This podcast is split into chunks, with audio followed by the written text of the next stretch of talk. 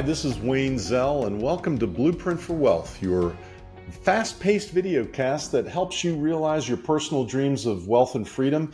And it features entrepreneurs like Scott Miller, who's going to be our special guest today, that have great stories to tell and things that they can tell you about how you can become not only a better entrepreneur, but uh, a better person. Welcome, Scott. Welcome to the show.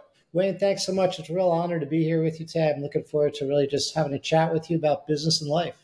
Yeah, and you know, Scott's got a lot of experience in both, in business and in life. So we're going to explore a little bit of that today. Just a little bit of background on him. He is an operator in the beverage world. He has started up companies. He has worked in the warehouses of companies, which we'll talk about in a second. And he's actually created and sold companies to very big companies in the beverage business. And he's into a new venture called Yesly, which we're going to talk about in a few minutes, which is very exciting. But also importantly, Scott has written a book that I think, you know, everyone should get their hands on when it comes out in September, which is right around the corner and it's called the Summit Mindset. So uh, I'm very excited about that. And a uh, little bit of background on you, Scott. One of the things I read in the book was that you started your business as a warehouse employee working at Pepsi. Is that right? Yeah, that's right. I actually started on the warehouse floor at Pepsi loading trucks. I had a family member who worked at Pepsi, and I started there really from the ground up. And I think it serves me so well today because when I speak to folks, both young and the middle and older, I can talk about starting on the warehouse floor, learning the business from the ground up, and really understanding the nuts and bolts of the beverage business. And, you know, a lot of folks think it's Broadway and really sexy, but it's a very gritty business, and learning it from the ground up is really meaningful. What uh, What are some of the lessons that you learned at that stage, and you bring with you today? Yeah, I think really life? the greatest lesson at that stage, now that I reflect on it as I've run companies for years, is every person in the organization counts. The person loading the trucks, the person stacking the pallets, and the driver who's driving the truck, to the folks in the boardroom, to the receptionist at the front door. It's a very humbling experience to really connect with people because it's every part of the organization matters. And I think that's something as you galvanize a team, you have to make sure that everybody feels included in the pursuit of whatever that journey may be. Outstanding. You know, the, the book really hit me hard uh, when I read the story about your dad. He uh, passed away from cancer and he was a hardworking guy. Can you give us a little bit of that story? Because I think it's, it's important for people to read this book just to, to get the feeling for where you came from and where he came from as well. Yeah, and I really appreciate that. I came from very humble beginnings. Uh, quite frankly, from you know poverty. My dad was a roofer in the Northeast, which means it snows all winter, right? So a lot of folks are out of work, and often that was the case. But my dad died at a very young age, and on his deathbed, he turned to me. I was in the room alone with him, and he said, I'm sorry. And I said, Sorry for what? I certainly felt the financial struggle in the home. And he said, I'm sorry I didn't try harder. And that was just an amazing intersection in my life. It really seared right through me. And I said, wow, this weakness of yours is going to become my strength. And my dad died in like, you know, just 60 days of uh, lung cancer. He was a, a cigarette smoker, like a lot of people from that generation. But that moment, we all have intersections in our lives. And that moment was a real intersection for me because I knew as he sat there on his deathbed, he was sorry that he left it on the table and didn't try harder. Um, and I think that's something that every human being, you know, we reflect on our life, and there's every day is a new day to put the ball back in bounds and do more. Um, so that was uh, really the first point in my life as a young man, my early 20s, hmm. that really pivoted my life on my on my life journey. I mean, how could a man be sorry for working probably seven days a week, two jobs or three jobs when the roofing business yeah. was at a dormant, you know, situation yeah. in the winter? How could a man be sorry about that? Yeah, it's it's you know you're right. He always worked odd jobs. He drove an oil truck, did what he had to do, kept food on the table. But I guess it's that moment when you kind of sit and you know the end is near, right? That you kind of look at your life, and it's always inspired me You will talk about in a bit have that summit mindset that the climate in life is always changing. Things are tough for all of us. Adversity hits us all.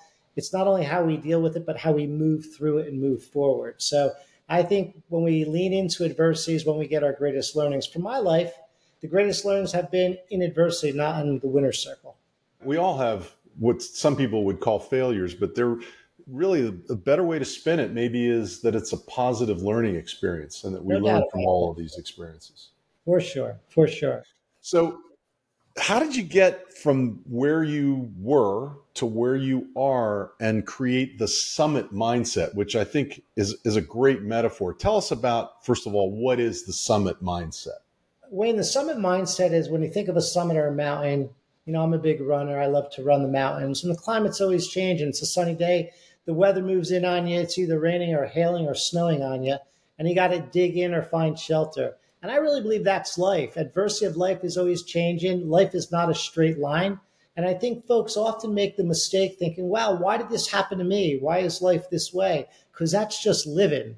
And if you have a summit mindset and you build strong fundamentals and a foundation, you work through those adversities of life just like you do on the mountain. So, really, the summit mindset, a mom could read the summit mindset, a CEO could read the summit mindset. And the goal is it's really it's a hybrid book that everybody can get something out of it for their own lives. So it's not just about building a business with a summit mindset or the business having a summit mindset. It's about you personally having that mindset. It really is. It's a prescriptive book. At the end of every chapter, it gives you an exercise to pause and think about. And it really is personal. It really is. It should touch you. It's you versus you. And I think that's such a meaningful word in life.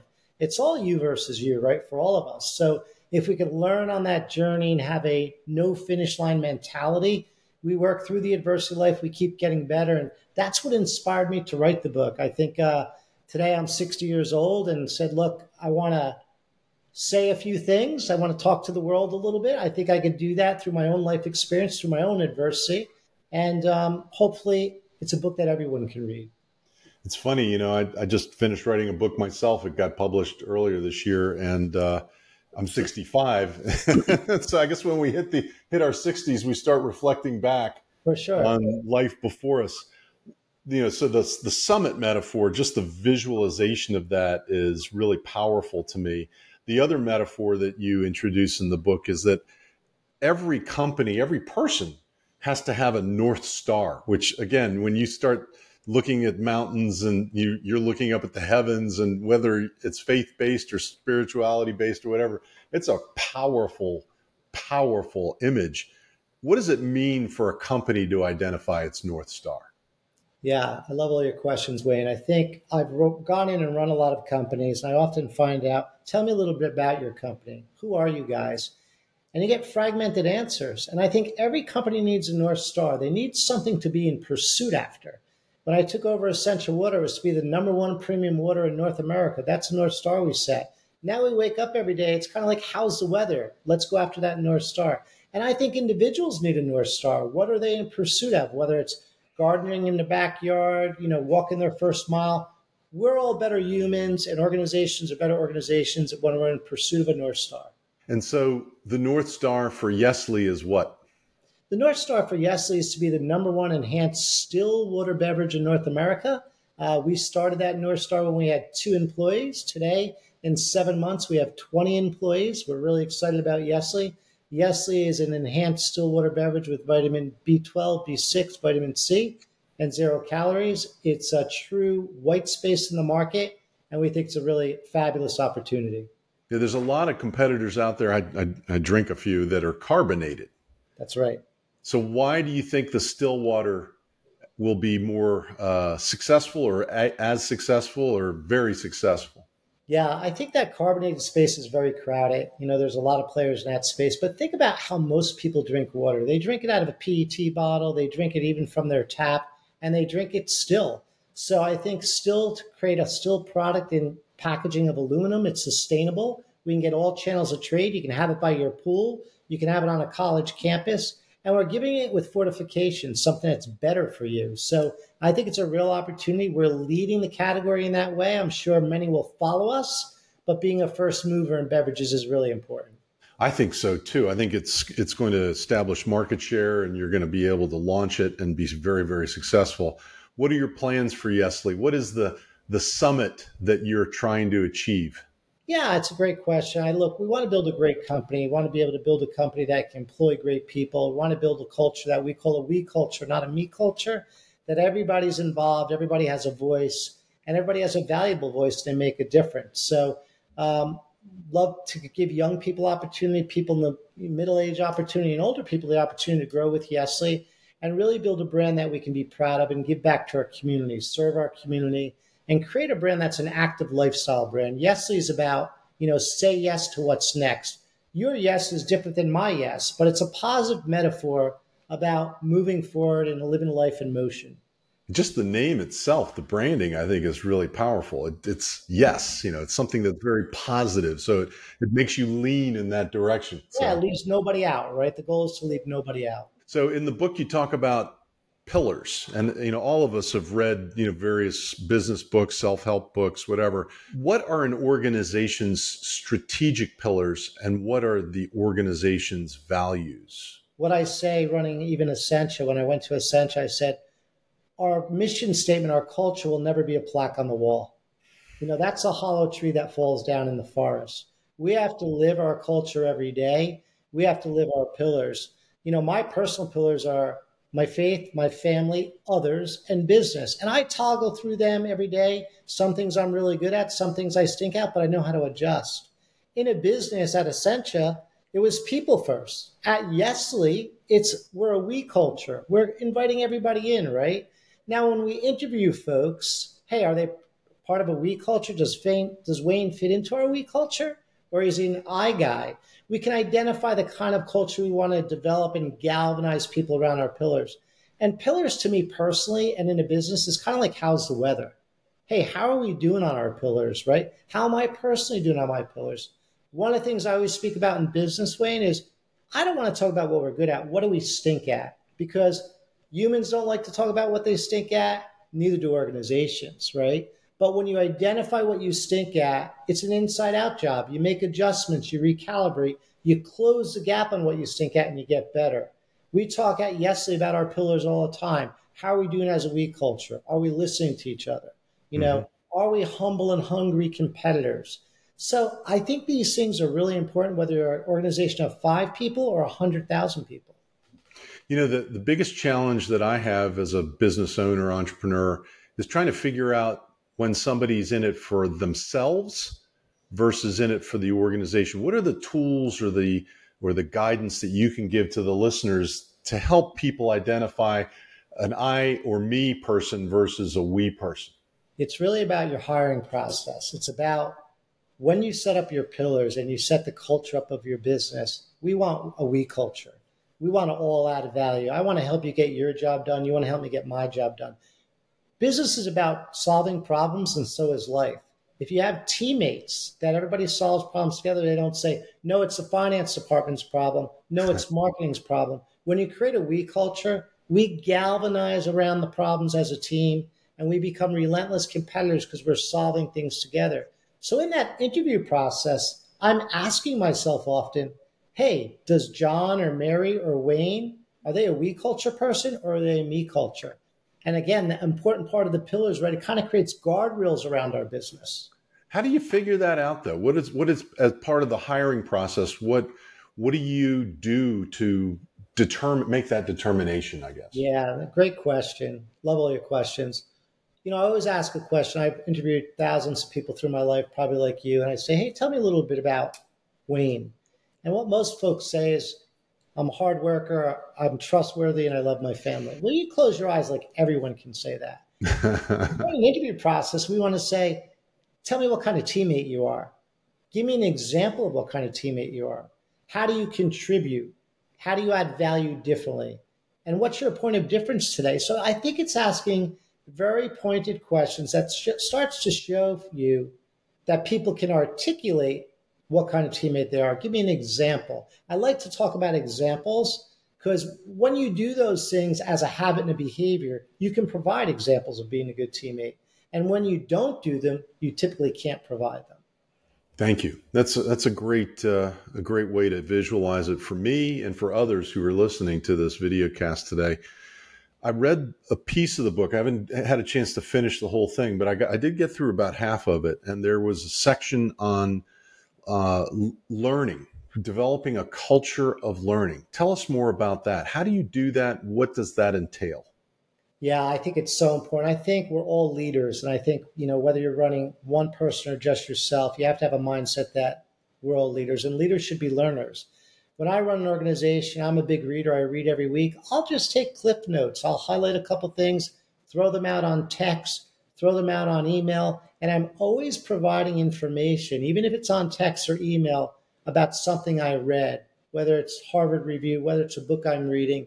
And I'm creating a behavior in your organization that is looking that I'm a learner. Starting with me, I'm a learner. And what happens is people start to provide things back the same way, provide things they're reading or seeing. I'll send out books to the organization through my time. Now I know Wayne, not everybody reads that book. Some people yeah. shelve them, but it's okay because I'm creating an environment that we're all learners. And as a leader, it's about being vulnerable. I want to learn from everybody. You know, there's always someone in the room that knows something we do. Maybe somebody plays a guitar. I don't play a guitar. What can I learn? How curious can I be about other people? When we create that environment, again, we're no longer in the 1950 management where we're pounding the desk. We're learning together, we're getting better together. And to me, that creates a really great culture. Well, I think the one thing that you really emphasized just a few seconds ago, and really I want to re-emphasize again, and it's something that I I try to do, but I don't do it enough. I think you're you're probably a, a much better example of that, uh, and that is taking the things that you learn and sharing it with others. Yes, it's a it's a it's a culture of learning, but it's a culture of sharing what you learn, and maybe it's not the best stuff in the world that you're sharing, or maybe it is some really cool stuff that you are sharing, but you're sharing. And yeah. they and this the, the culture of learning also includes a culture of sharing and then being receptive to what others are learning as well. How do you get other people to to share what they're learning with you and with others on the executive team? I think it does become almost like a virus when you start doing what I'll do is I'll just take a paragraph and I'll highlight four sentences and I'll take a picture of it and I'll send it out because I know people really don't have a lot of time, they're busy, but they'll all read a few sentences and it becomes almost like a viral. It becomes virus that people want to do it back. They want mm-hmm. to share it, want to talk about it. And on Teams calls and things like this, we'll talk about things on how we get better, what we read, what we saw. I'll recommend a book or I'll quite frankly, I'll buy 20 books for the organization and send them out to everybody. And it's got to be organic. It's got to happen. It can't be forced. But again, organizations, people become very behavior and habit based. And you're trying yeah. to create a leader learning mentality and a mindset to never stop evolving. A leader learner mentality that's vulnerable and willing yes. to accept criticism. Yes. Would that include that? Absolutely. How do you solicit criticism from people that supposedly work quote unquote under you as opposed to with you? Well, I think we what we do in our organization, and I say we're tiny but mighty because we're small today. We put up our pillars and we say, hey, how are we doing on engaging the community?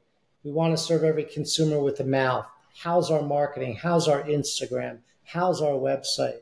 And then the vulnerability when we make a mistake, even myself, if I make a mistake, hey guys, I'm, I apologize. I missed that email. Can you get it back to me? I was busy today, but it's on me. When an organization sees you apologize and be vulnerable, just another human being, you're another teammate. And when you act that way and you say, we're all just teammates, we don't point fingers. We just pick up the ball, pass the baton, and keep running. It's actually an incredibly valuable tool because everybody feels a part and they feel safe. Where do you want to take this company? How big do you want it to be? I believe that Yesly can be a, a very large company. I believe Yesly has the ability to be a billion dollar brand.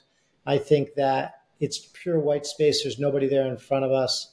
I think we have to just take our time, do great work, be steady in what we do. And we're in no rush. We're in a rush to do the right things every day and grow the brand in a very organic way. So that's the premiumization of what you're doing, right? I mean, when, when you you use the term premiumization in the book, you're trying to be the first, the best, correct? First mover, first leader, first mover. yeah. But the other thing I, I noticed also in, in creating this this brand, this company is sustainability. Tell us a little bit more about your your value of achieving sustainability for the products that you're producing and the company that you're producing. Yeah, great question. I think the world has really pivoted, right? When you look at the world today and you're out hiking in the backcountry or running the backcountry. I love to run, and I find a plastic bottle at the stream, or I find you know garbage. You know, we all have to get better at that. And I think there's been years of downward pressure on plastic and PET. You started to see it in Europe really take a really strong position. Then you start to see it in places like Whole Foods where they're eliminating plastic. I gave a speech this summer at Columbia University. They're no longer selling plastic on campus. It's all sustainable products. So we want to be part of that movement. We want to do our part to make a difference. And we also want, with our mindset of, hey, we want to conserve, serve every consumer with a mouth, we want to be able to get our product in channels of trade and say it's sustainable, it's good for the environment. So it's really important. I think the world's going to continue to change that way. I think the young folks are teaching us a lot through time. And I think we are also getting educated as older folks at getting better at it as well. You know, my wife is really into this. And she, you know, I was initially, I was like, well, I have to take plastic bottles to the gym because that's the only way I can. She said, no, we're yeah. not buying plastic anymore. And if you want to buy plastic, go somewhere else. Don't bring it home. So, you know, I'm really conscious of that. And it's because of the environmental uh, impact that plastic has had, not only on the trails that you're running, but in the ocean. You know, the Pacific Ocean is, is, a, is a morass. What is the material that you're using to bottle the, uh, the Yesly product? Yeah, Yesly is a product that is in a 16 ounce aluminum can, fully aluminum and uh, really excited about Yesly this way. Now, it is new for the consumer to drink a can, but consumers have been drinking cans for a long time. They're doing it in energy drinks, they do it in probiotic sodas. And, uh, you know, we're really excited about that 16 ounce can, which gives them a full serving, and we feel really good about it. Has the product hit the market yet? Yes, the product is in the market in New York City. It's in California, in LA, and San Diego. We just opened up Detroit a few weeks ago. We'll be opening up Texas in September. Uh, we've opened up Ohio and Indiana. We will. Uh, we're in about 40 markets today, and over the course of the next 24 to 36 months, we'll be a national brand. Will you be selling it over the internet? We will. Where we are available on Amazon as we speak, which is great news, and um, we're also sharing it on our website. Well, that's exciting. Um, what's the business value of building an organization that prioritizes happiness? for its people? Yeah, I think it's really happiness, it's positivity. You know, I think we all work a lot of hours. We put a lot of time into the workplace. I think it should be a place where you should also go home at the end of the week and feel proud about your organization, you feel proud about your culture. And I think a culture is a living, breathing thing. Doesn't mean you do everything right. We make mistakes like everybody else, but we talk about it. I want people to come to work work hard, be great competitors, but feel really good about their contribution to the business. And I think if you do that, you talk about what you stink at, you make adjustments, you create a place that people want to be. That's more important than anything in the long run is you you know, you can pay people a lot of money. You can pay people a lot of money, but if they're not happy, they're going to leave and they're going to go somewhere else where they can be, right? yeah, it's really always about retaining people and you know making sure that people are super excited about where they are, and you're building talent, you're building teams, and you know in today's environment, people have a lot of opportunities, a lot of choices. Last question for you today is: if you were advising somebody in terms of how to build their summit mindset, where would you start? Who how would you, you start? Who are you? Who are you? And what are you in pursuit of life? I think you'll read as you read on the Summit Mindset, there's a chapter on happiness. Often in our society, we think of happiness of the big house, a lot of money. But that's really not happiness because when you get to that goal of your dream, most people are still not happy. Happiness is an inside out job. Happiness to me is talking to you today, Wayne, having this conversation, having a dialogue. What sets your soul on fire? Start there and know that every day dream awake and have an action plan to do something with your life that's meaningful. I always start a summit mindset is who are you?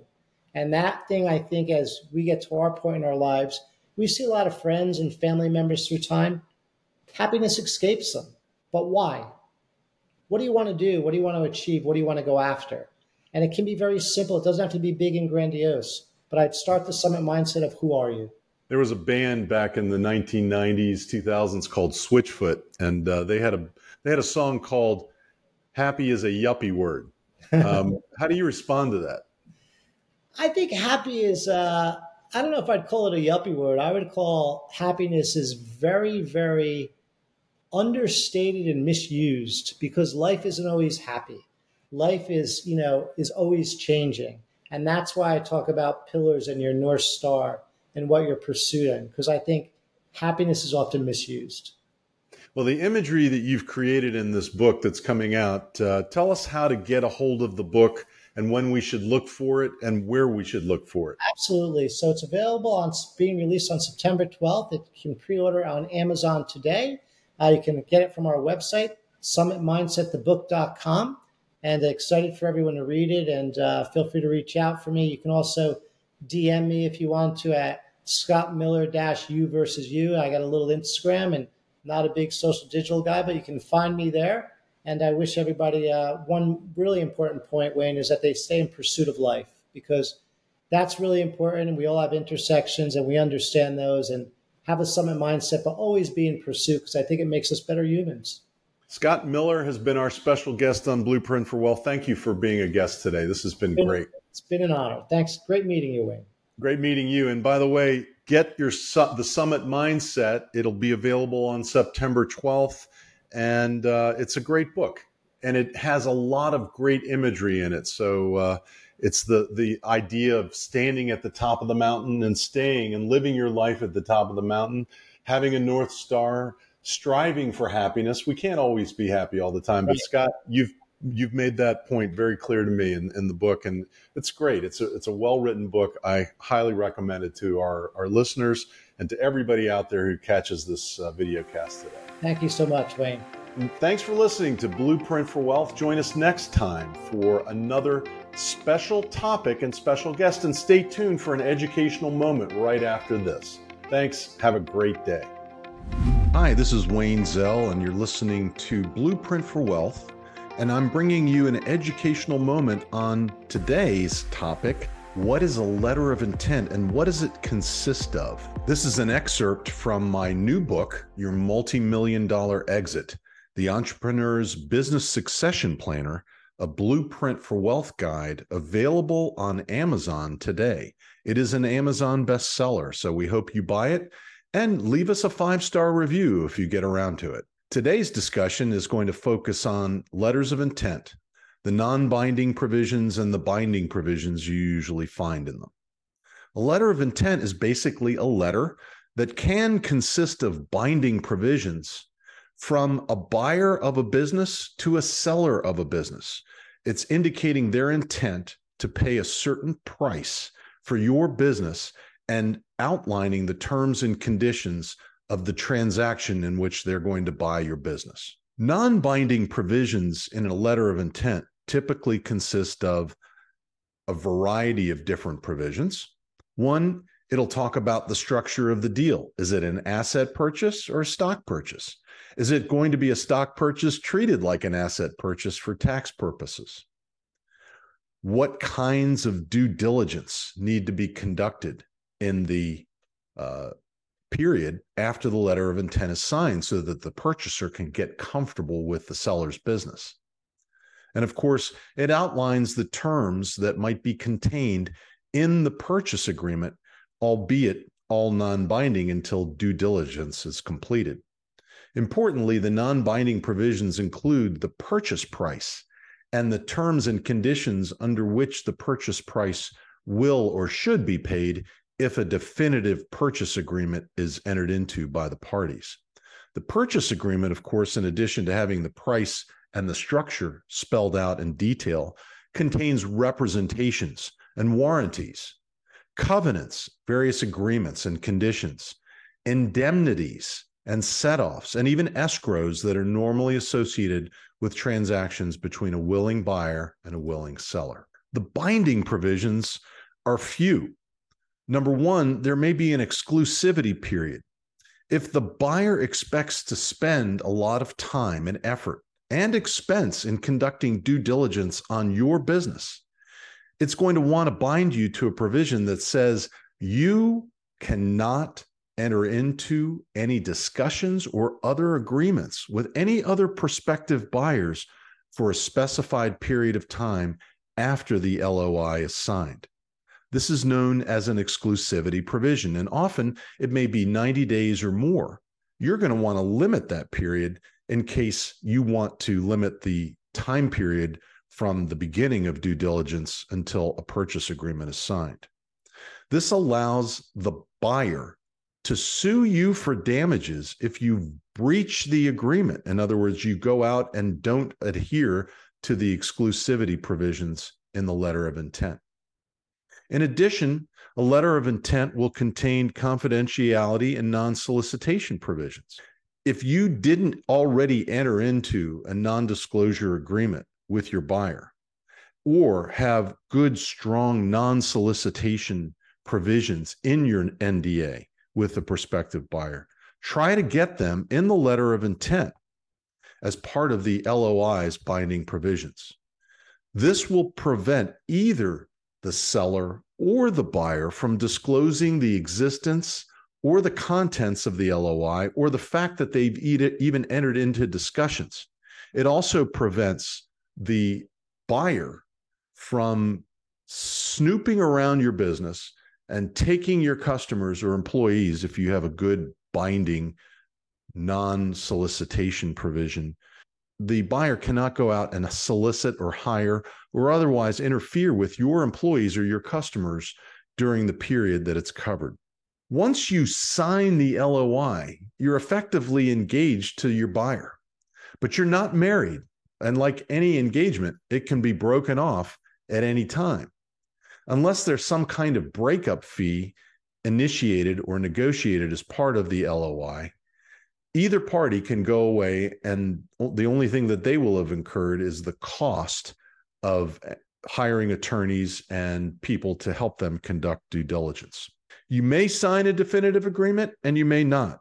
If you don't, there's no obligation to go forward.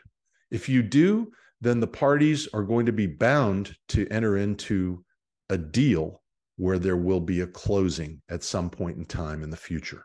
I encourage you to read my new book, Your Multimillion Dollar Exit, for more information on LOIs and basically the nuts and bolts of buying and selling a business, really from the seller's perspective.